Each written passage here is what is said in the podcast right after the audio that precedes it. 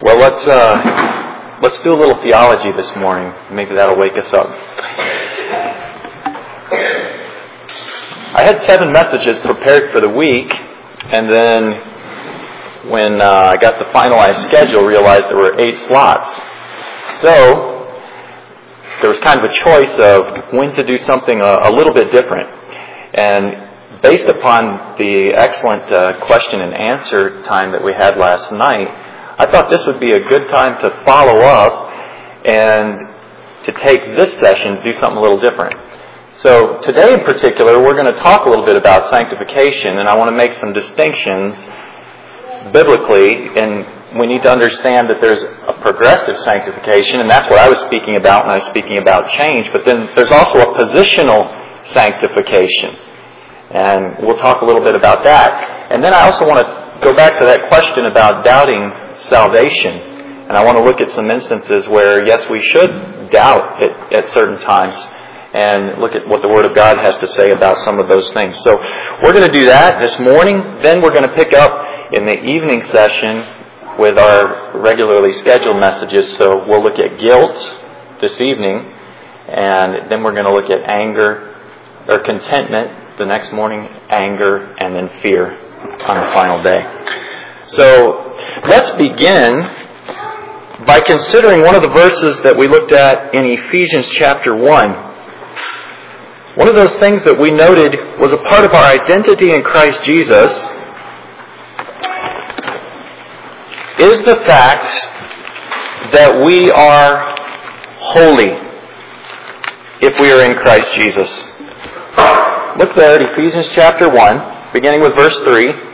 Blessed be the God and Father of our Lord Jesus Christ, who has blessed us with all spiritual blessings in heavenly places in Christ, according as he hath chosen us in him before the foundation of the world, that we should be holy and without blame before him in love. When you see that word holy in Scripture, that has a, direct connection with that idea of sanctification holiness and sanctification are very closely related. You know, those things in the temple that were set apart as holy or sanctified, they would be holy then. These are holy items and they are sanctified. That word sanctified in this instance is referring quite a bit to that idea of being set apart. Being set apart. This is a, an initial sanctification that is speaking of here. That all of God's people, when they are saved, when God regenerates their hearts, they are then set apart unto God. And it also contains the idea of purity, doesn't it? They are set apart and they are looked upon then as blameless in God's eyes or as pure because the righteousness of Christ is accounted as theirs. It's covering them. So we are sanctified if we are in Christ Jesus. If you're a Christian, you are sanctified right now in the sense of you have been set apart by God and you are seen as pure in God's eyes.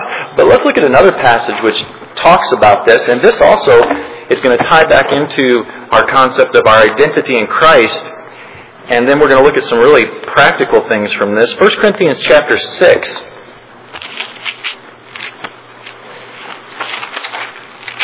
1 Corinthians chapter 6, beginning with verse 9.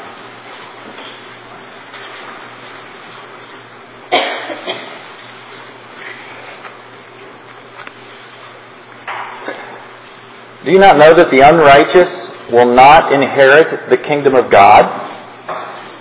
Do not be deceived, neither fornicators, sexually immoral people, nor idolaters. We talked about idolatry, didn't we? Nor adulterers, nor effeminate. That's speaking about homosexuals there. Nor abusers of themselves with mankind. That's speaking about another form of homosexuality. Those two, and I'm not going to go into great detail, but those two terms speak about two different actions in homosexual practice. So that is referring to homosexuals there. Nor thieves, nor covetous, nor drunkards, nor revilers, nor extortioners shall inherit the kingdom of God. And such, notice the tense here, were some of you. That's past tense. Such were some of you, but you are washed, you are sanctified, you are justified in the name of the Lord Jesus and by the Spirit of our God. So you notice the tenses that are being used there. If you are in Christ Jesus, then you are not one of the unrighteous that will not inherit the kingdom of God. Your identity is now in Christ. And yes, you may have the sin of sexual immorality in your life, and maybe you're even still battling with that, maybe in the form of lust. But you are not defined by that sin. It is something that you have to overcome by the grace of God and become progressively more like Christ Jesus. But if you are in Christ, then you are washed, you are sanctified, set apart, you are justified in the name of the Lord Jesus and by the Spirit of our God. So see, that word sanctified there is clearly talking about a past action for all believers, isn't it? It's something that has happened to you. Well, we're going to go on and look at another passage in just a moment in 1 Thessalonians where it's very clear that that word sanctification is used to talk about present actions that you need to continue in. Okay, so there are these two different forms. There's the positional sanctification, that's what we see right here, and then progressive sanctification, which is growing more and more in the likeness of Christ, becoming more pure in your conduct, in your lifestyle, in the way that you think, in, the, in what you do. But while we're here, I've got to talk about this for just a minute. Let's talk about our identity in Christ. Notice it says, such were some of you. You were these things. Remember, I touched on last night, I said we have to be careful not to identify ourselves based upon things like our personality. Well, you know, I'm I'm just melancholy. That's just the way I am. You know, my personality type, or I'm a choleric. You know, you get you know those personality categories. You're not going to find those in the Bible.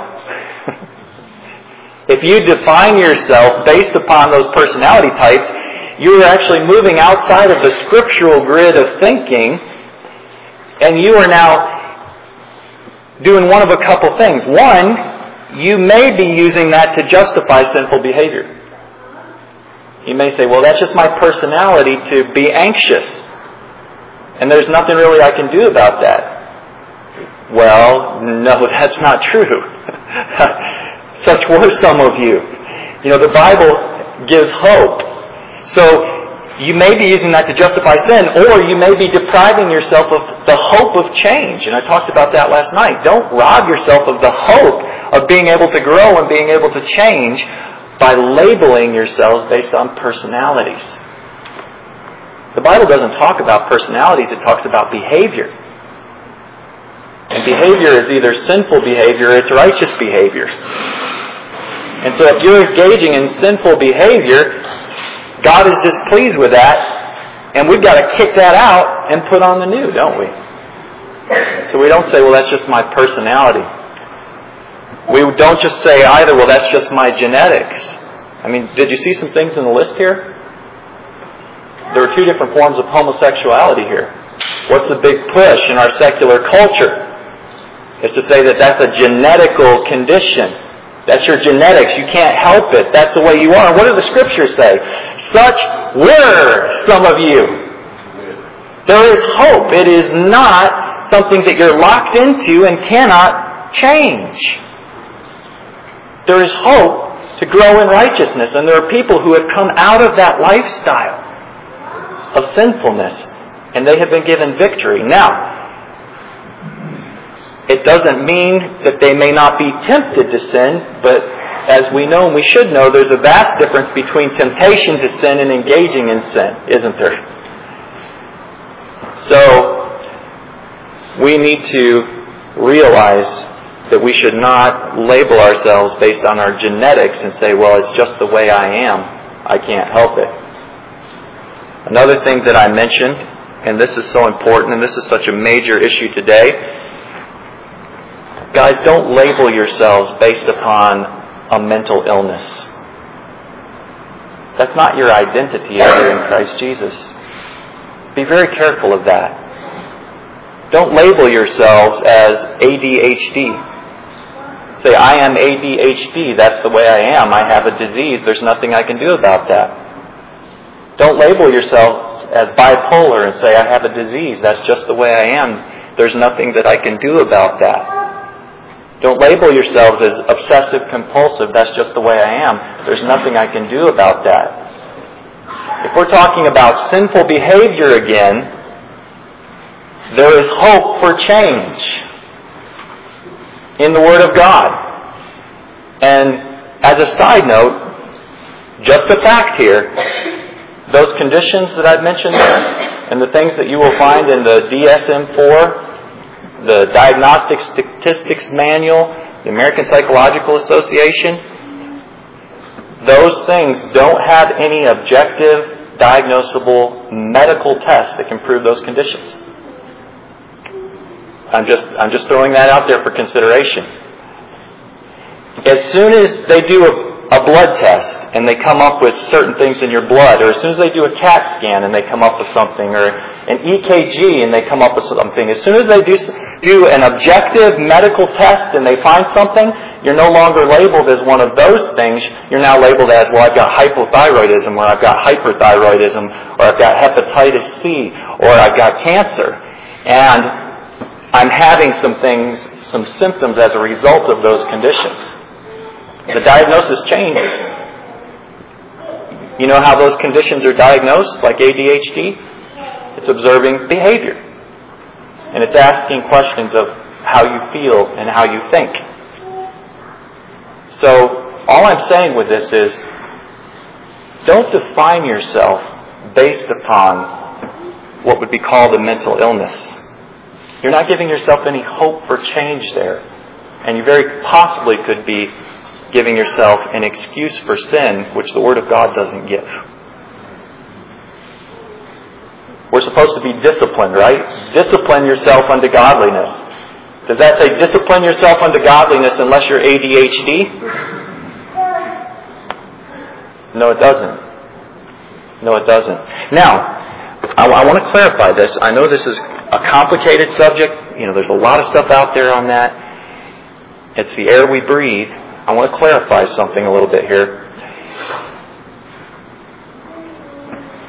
Yes, your genetics.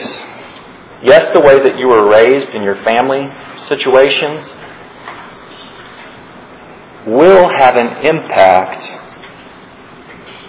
on your lives and how you are tempted towards sin it will have an impact on that. You know, some of you may have come from terrible family situations and you just had horrific, horrific things take place in your lives.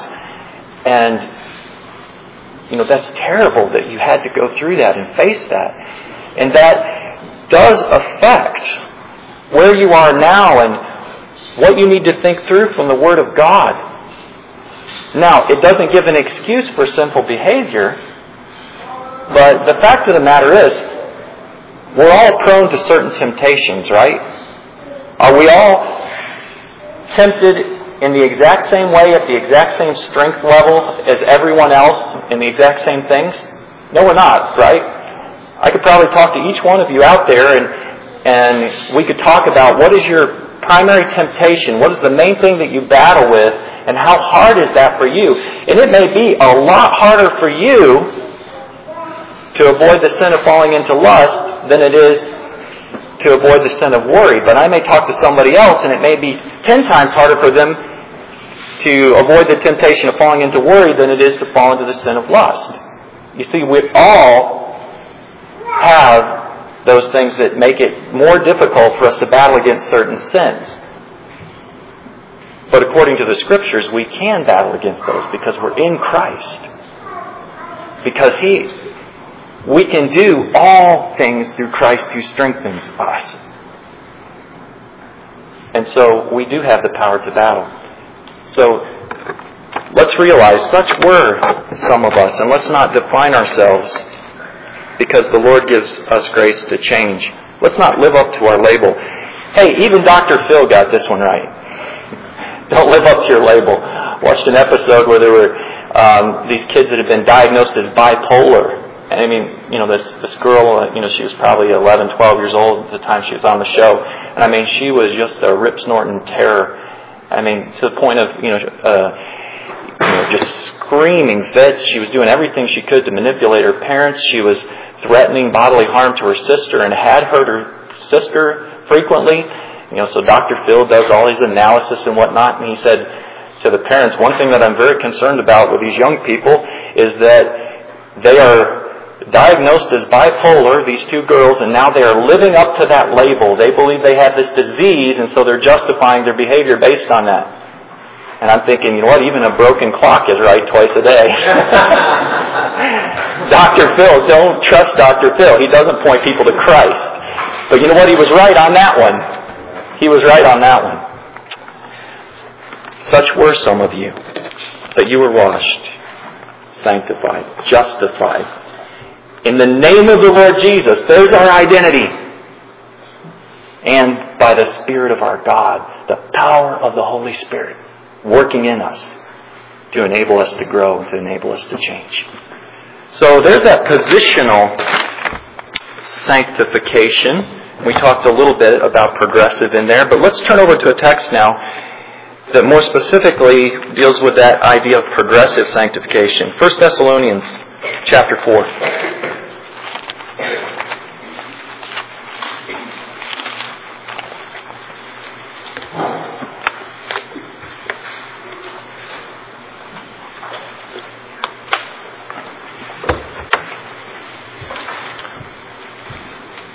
And just one final clarification note. You know, I jumped into that topic of mental illness, and it's a very, very complex topic. My, my approach to that is that we are always responsible for our behavior toward God. It doesn't matter if we've got heart disease or if we got hyperthyroidism we're still responsible for how we behave toward God. As long as we're conscious and we're able to make a choice, we're responsible for our behavior toward God and toward others. So, even you even get into things that are really complex like Alzheimer's. You know, as long as that person is conscious of what is going on, they are responsible not to violate the commandments of God. But there's some of those things with mental illnesses where maybe someday down the road they will do a medical test and find out, you know what, there is something going on with folks that are diagnosed as bipolar. Right now, you go to the National Institute of Mental Health website, I've been there, and they say, we do not know the cause of this condition. They'll, they'll admit that. They don't know because they can't do a medical test to determine any cause. Maybe someday they will do a medical test and they will find something wrong. But you know what? That still doesn't justify sinful behavior. Just like somebody, you know, with a heart condition, it doesn't justify living in the, in fear and anxiety as a result of that. You see, we're still responsible for our behavior before God. God doesn't have those exception clauses you know, thou shalt not steal unless or that be anxious for nothing except when such and such is going on, then it's go, uh, then it's okay to worry yourself sick. No. Okay. Chased a few rabbits, tried to get a few worms back in the can. Now let's jump to 1 Thessalonians chapter 4 beginning with verse 1. Furthermore, then, we beseech you, brethren, and exhort you by the Lord Jesus, that as you have received of us how you ought to walk and to please God, so you would abound more and more. For you know what commandments we gave you by the Lord Jesus, For this is the will of God. You ever wonder what God's will is for you? Here's something that is absolutely always God's will for you without exception. This is the will of God. Even your sanctification, this is the process of sanctification here, that you should abstain from fornication. And that word fornication there is a very broad term referring to sexual immorality of all forms. It is the will of God, and this is your sanctification. Now, that sanctification there isn't speaking about that positional sanctification, but this is talking about practice. So it's talking about the progressive sanctification. It is the will of God for you, your sanctification, that you should abstain from sexual immorality, that every one of you should know how to possess his vessel. Is that talking about your water bottle? it's talking about your body, right? possess your vessel in sanctification and honor. So here we have very strongly in this word sanctification the idea of purity, don't we? Being brought out. Sexual purity. And this is God's will for us, and this is a part of our sanctification progressively that we obtain, or that we abstain from sexual immorality that we should know how to possess our vessels in sanctification and honor, not in the lust of concupiscence, not with the lust of evil desires as the Gentiles who do not know God, that no man go beyond and defraud his brother in any matter, because that the Lord is the avenger of all such, as we have also forewarned you and testified. Notice this again. For God has not called us unto uncleanness, but He has called us unto holiness. See, we are called by God. We are in Christ Jesus. We are the elect. We have been called by God, but He hasn't called us to uncleanness. He hasn't called us to do whatever we want with our bodies. Do you not know your bodies are not your own? You were bought at a price. Therefore, glorify God in your bodies and in your spirit, which are God's.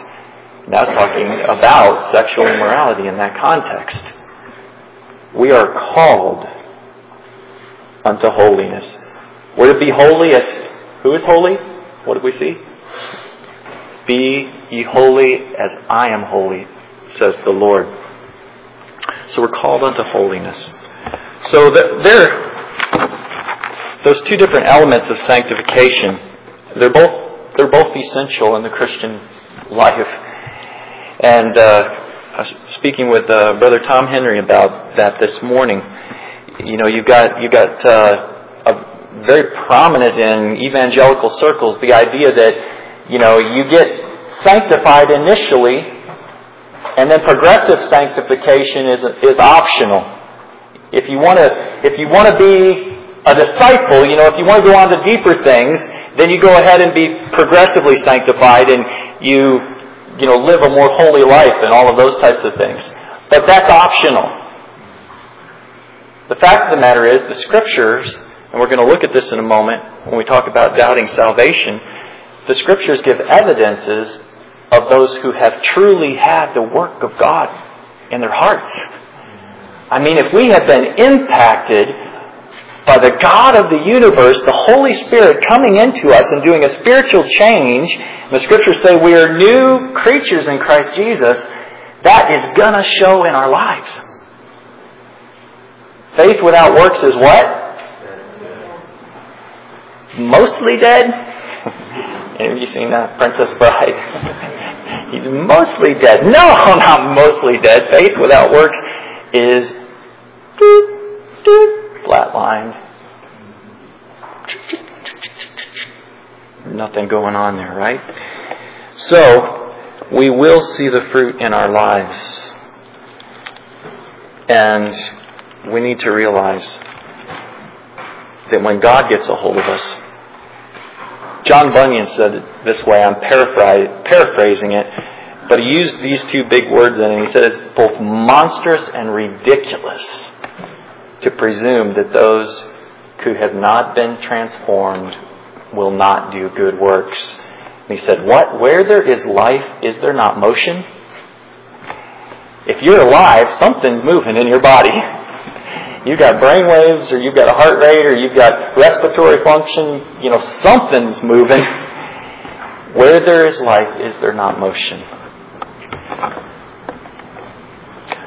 One more illustration on that. I guess I'll go ahead and borrow from Paul Washer. Some of you guys are probably familiar with, with Paul Washer. He thought he was at a conference and he was illustrating the fact that when we have this encounter with the living God, that something changes in us. And he said, you know, what if I were to show up at this conference and I'm all, you know, hot and out of breath and bedraggled and whatnot, you know, and I come in and I'm late and you guys would ask me, well, Brother Paul, why are you late? And he said, well, let me explain it to you. He said, I was coming over here and I got a flat tire, so I got out to change the tire, and while I was doing that, one of the lug nuts rolled out in the road, and I ran out to get it, and I got run over by an 18 wheeler traveling 70 miles an hour. That's why I'm late. He said, You'd say to me, Brother Paul, that's impossible. You cannot have an encounter with something of that magnitude and not be changed. He said, Thus it is with the living God. You cannot have a genuine saving encounter with the living God and not be changed. And so I was very concerned when I had a man tell me, he said, My niece has converted over to Mormonism. You realize Mormonism is a cult. It's not just another branch of Christianity.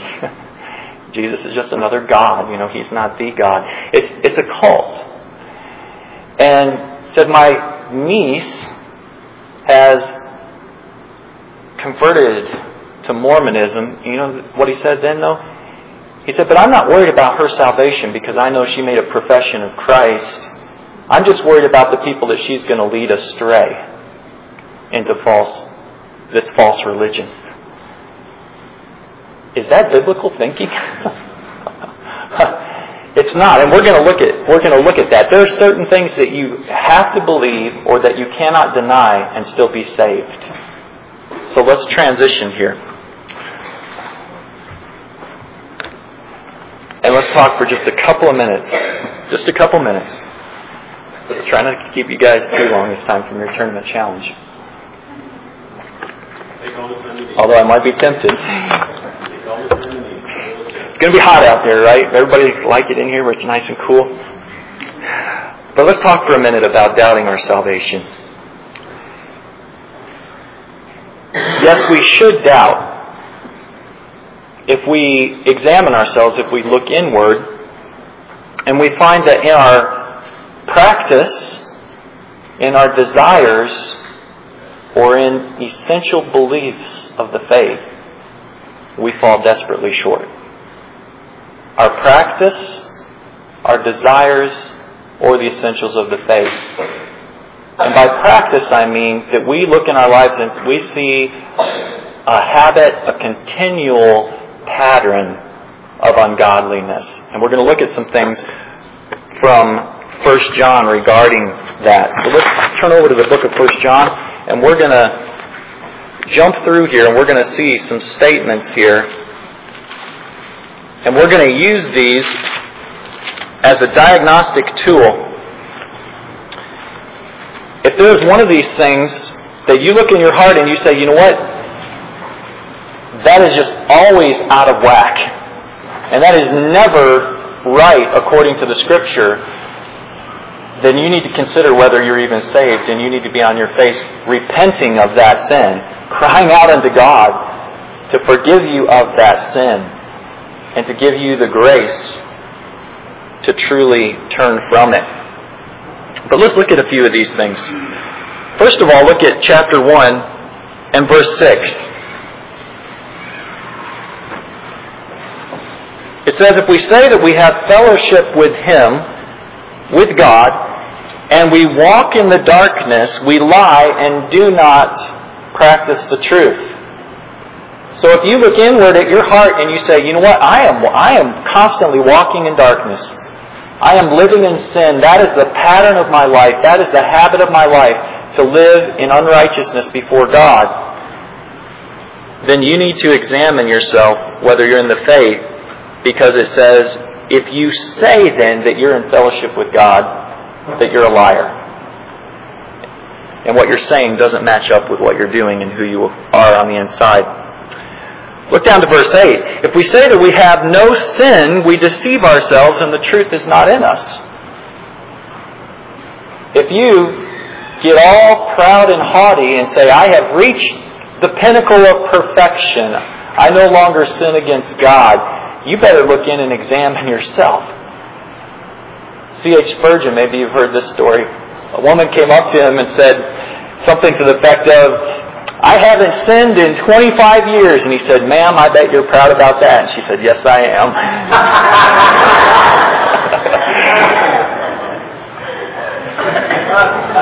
so, if we say that we have no sin, we deceive ourselves. The truth is not in us. Look down to verse 10. If we say that we have not sinned, we make him a liar and the word is not in us. You notice the different tenses there? If we say that we have no sin, and we are absolutely perfect, and we've reached that pinnacle of perfection. This one down here says if we say that we have not sinned, so that's saying I have never ever sinned, not from the day I was born. You know, I am an angel. Look at my little halo. You know, it is glowing and flashing neon and pretty. It says we make him a liar, and his word is not in us. Because what does God say? All have what? sinned and fallen short of the glory of God. So if you say, I have not sinned, you're saying God is a liar. God is a liar. Okay, look down to verse 6 of chapter 2. He that saith he abideth in him ought himself also to walk even as he walked. That's Christ Jesus. If you look at your life and you look at your walk, namely your conduct, the things that you're doing, the way that you live,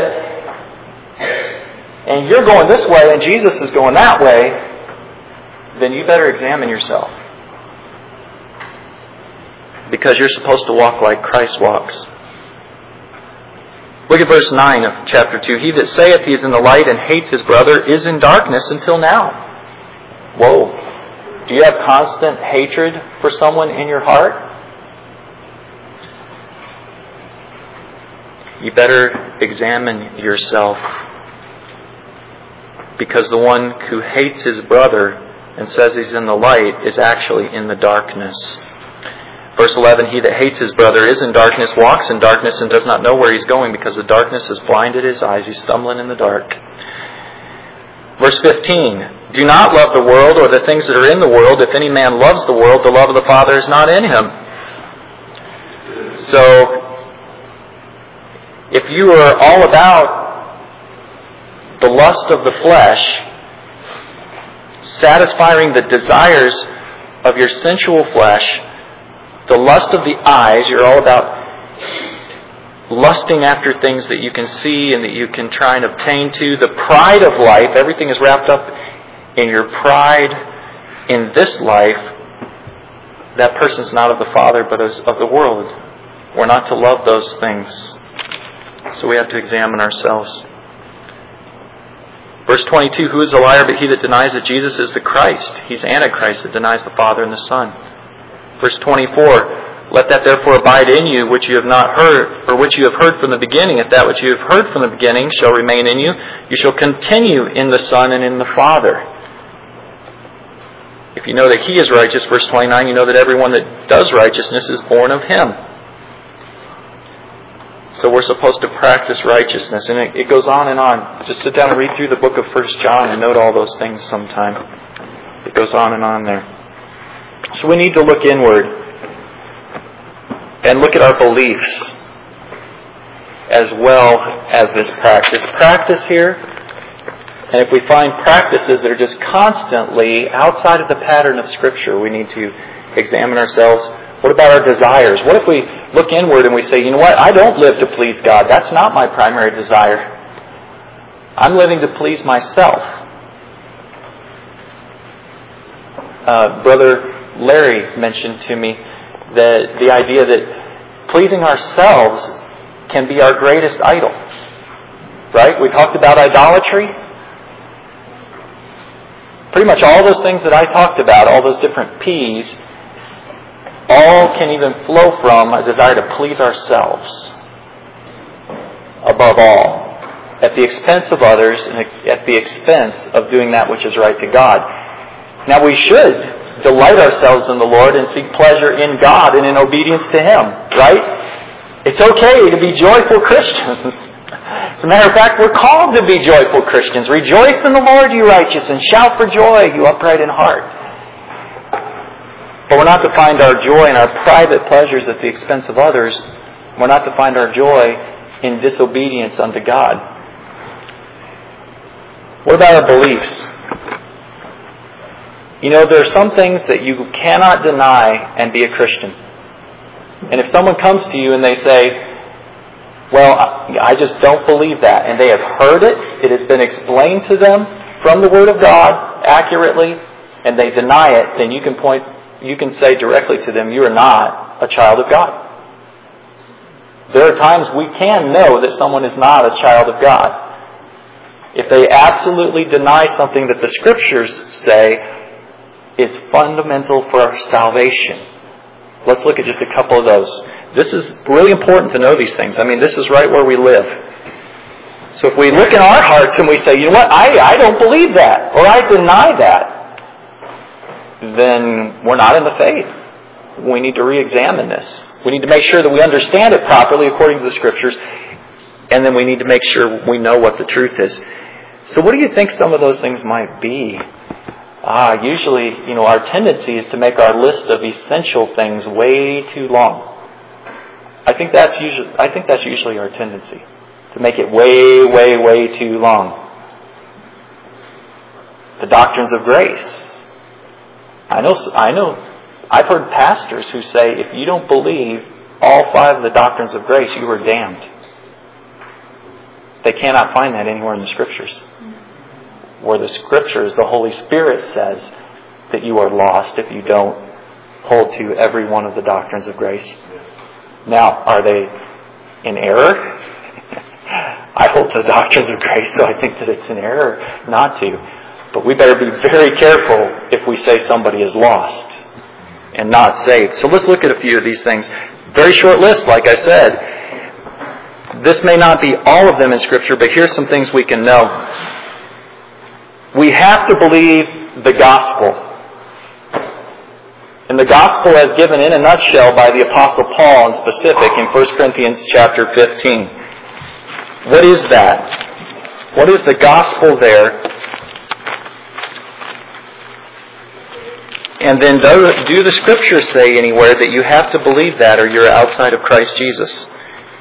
1 Corinthians 15, first of all, beginning with verse 1. Moreover, brethren, I declare unto you the gospel which I preached to you, which also you have received and wherein you stand, by which also you are saved. See this? You're saved by this gospel. By believing in this message, the Holy Spirit applying the work of Christ to you and giving you ability to believe this message. For I delivered unto you first of all that which I also received, how that Christ died for our sins according to the Scriptures. That is part of the gospel that Christ died for our sins according to the Scriptures. So that Christ's death is what makes us right with God because our sin has separated us from God. Christ's death and belief in the work of Christ is what saves us from our sins. That he was buried and he rose again the third day according to the scriptures, and then it gives testimony of people who saw him. So this is something that you, you've got to believe. If you don't believe that Christ died for your sins according to the scriptures, you're not saved. That's simple, right? We all know that. You also have to believe in his resurrection, right? 1 Corinthians 15, he goes on here over and over and over again to talk about the resurrection. And if Christ hasn't raised, our faith is in vain. It's hopeless. It's empty. We're, of all people, the most miserable. These are some things that you have to hold to. let's tie that in real quickly with Galatians chapter 1.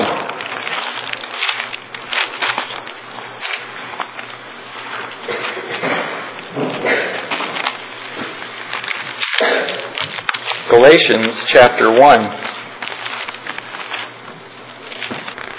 And look down at verse 6. I marvel that you're so soon removed from him that called you unto the grace of Christ unto another gospel. What was the gospel? The Apostle Paul had outlined that there. We're going to see something else that's an element of this gospel in a moment, which is not another, but there be some that trouble you and would pervert the gospel of Christ. But though we or an angel from heaven preach any other gospel unto you than that which we have preached unto you, let him be accursed. Anathema.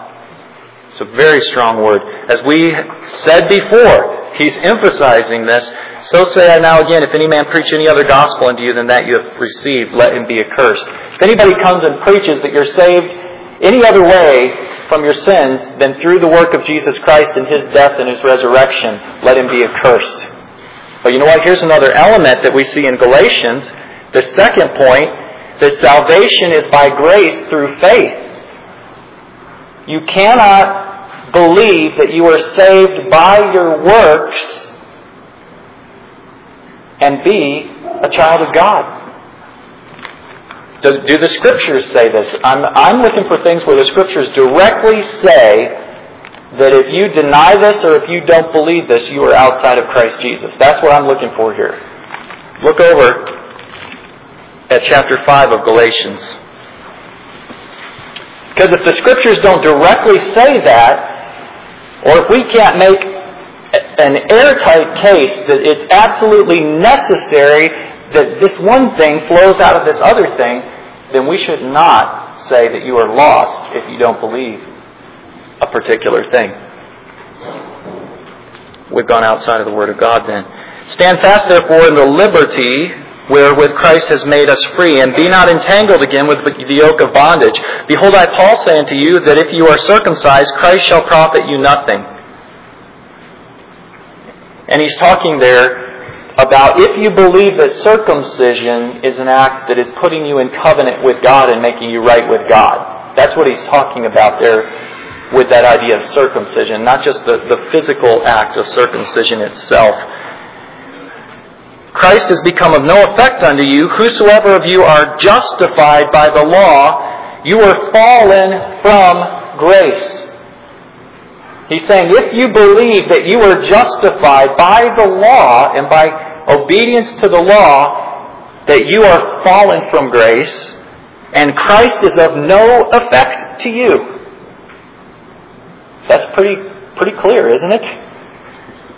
That you can't believe that you are saved by works and be in Christ Jesus.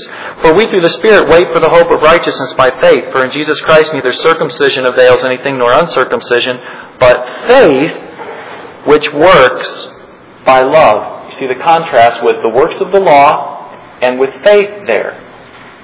The works of the law and faith. So if somebody comes to you and say, says, Yes, I believe that I am saved based upon what I do, you can say, You are not in Christ Jesus. And you can take them to this passage in Galatians. You examine your own heart, and if you say, You know what? I have been trying to get myself to heaven based on what I do, not on trusting in Christ, then you should doubt your salvation and you should believe in Christ for your salvation. Okay, here's a, here's a question. Think about this for a minute, guys. Here's something we need to be really careful of. We need to think through this very carefully. Is belief a work? in the context of what the Apostle Paul is talking about here, that if you if you believe that you are saved by works, that you are outside of Christ and that Christ profits you nothing, is belief a work according to the Scriptures? Is belief a work? Here's why this is important. If belief is a work, then those who say that you believe first and then God saves you are lost. Because they are saying that you are justified by your works. So those people we would call Arminian, a lot of times semi-Pelagian is going to be a better category, a little more specific. Full Arminianism goes to the point of saying you can lose your salvation. A lot of people we would call Arminians don't believe you can lose their sal- the salvation, but what the difference comes in, they believe that we have faith, we believe in God, and then He saves us. Whereas I believe the Scriptures teach that we're dead in trespasses and sins. There's no one that seeks after God. We're totally depraved. Therefore, God has to give us the ability to believe, and then we're saved. It's that idea of logically prior. Yes, God so loved the world. Whosoever believes on him will not perish. But the question is, who can believe, right?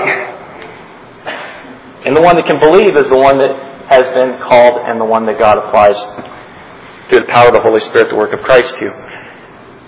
But here's, here's the answer scripturally, and this is a resounding answer in Scripture.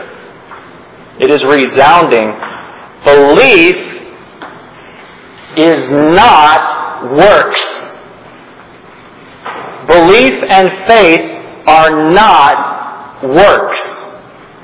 That is resounding throughout the Scriptures. While you're in Galatians, let's take a look at uh, chapter 2 for a moment and verse 16.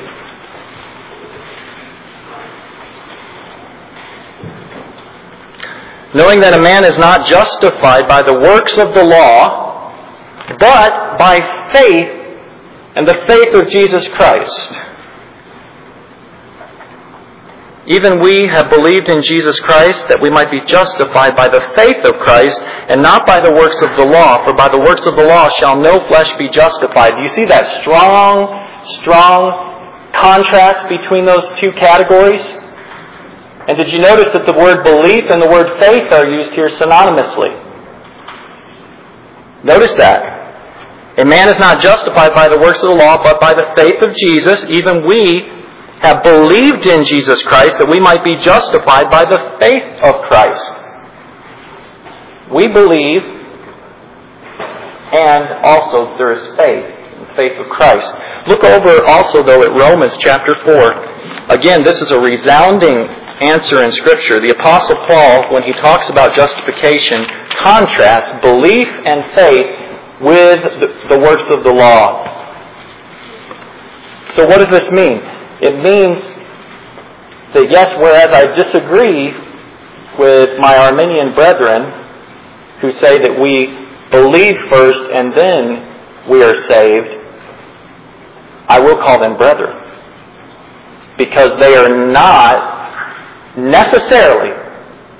They may have other beliefs which would put them outside of the faith if you're looking at them as individuals, but they're not necessarily outside of the faith as the Apostle Paul explained there in Galatians chapter 5 when he said, if you believe that you're justified by works, that you, that Christ profits you nothing.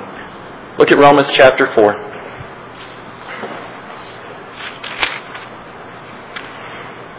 Beginning with verse 1. What shall we say that Abraham our father is pertaining to the flesh is found? For if Abraham were justified by works, he has whereof to glory, but not before God.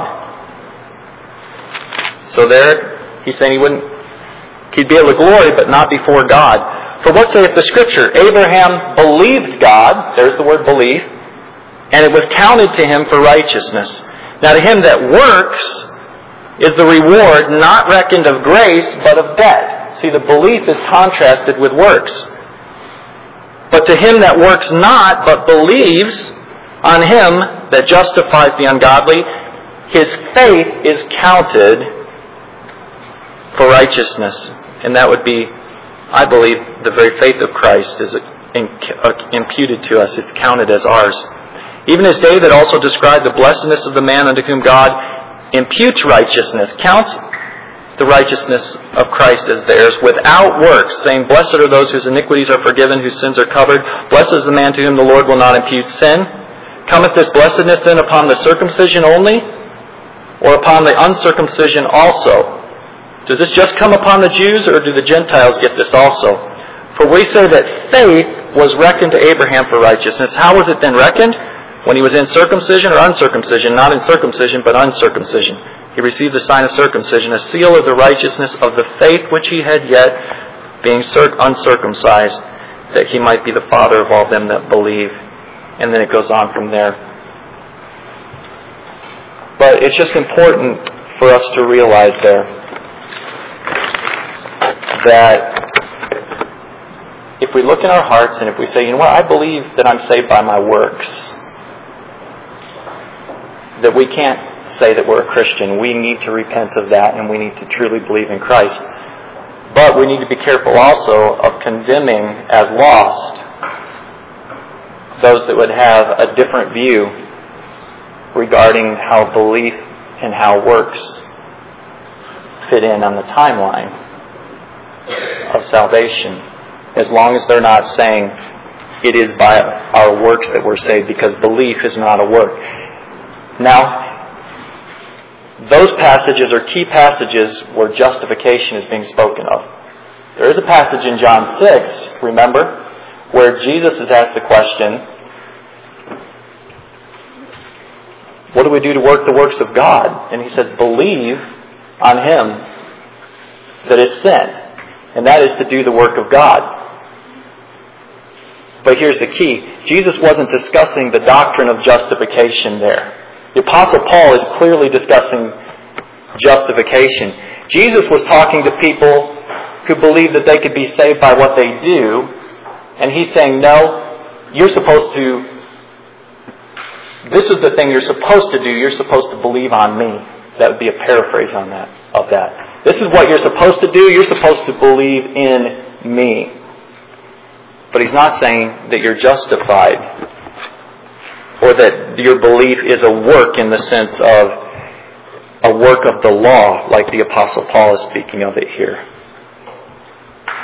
So, anyway, let's wrap this up. You guys are so patient. Actually, I do want to thank you. You guys have been very attentive during during the time and to the messages, and I, I really do. Uh, I'm really thankful for that. I'm really thankful for that. But if we look into our hearts, and if our practice is constantly falling short, if our desires are not in the right place, and if we have some beliefs which are outside of the essential beliefs, then we should doubt our salvation and we should repent, confess, and we should turn unto God. And under those essential beliefs, we have to believe the gospel that Jesus died for our sins according to the scriptures. We must believe that we are saved by grace through faith and that it's not by the works of the law. Some things we didn't get into, but you guys know of these things. These also are mentioned as essential. The person of Christ Jesus he said, if you, unless you believe that I am, you will perish in your sins. You have to believe that Jesus is God and that He is man. Anyone that does not confess that Jesus Christ has come in the flesh is the spirit of Antichrist. Those are some things the scriptures clearly say that someone must believe or must not deny if they are to be in Christ Jesus. But if you look in and you see fruit, then rest in Christ. Rest in Christ. Repent of sin when you find it there. But look inward and then look out to Christ. And it should always, looking in should always lead you back out to Christ. We should always be looking to Christ for our identity and resting in Him and His work on our behalf. Father, thank you for these truths from your word. Pray that you'll go, go with us now. I pray that you'll keep people safe during the day of heat. Pray that you'll help them to uh, continue to process these truths and to consider the word. And I look forward, Father, to continuing to get to know them and look forward to us turning to your word again as we look at some very practical issues that we'll face in our lives. Thank you, Father, for your grace and mercy toward us through Jesus Christ. And it's in His name that I pray. Amen.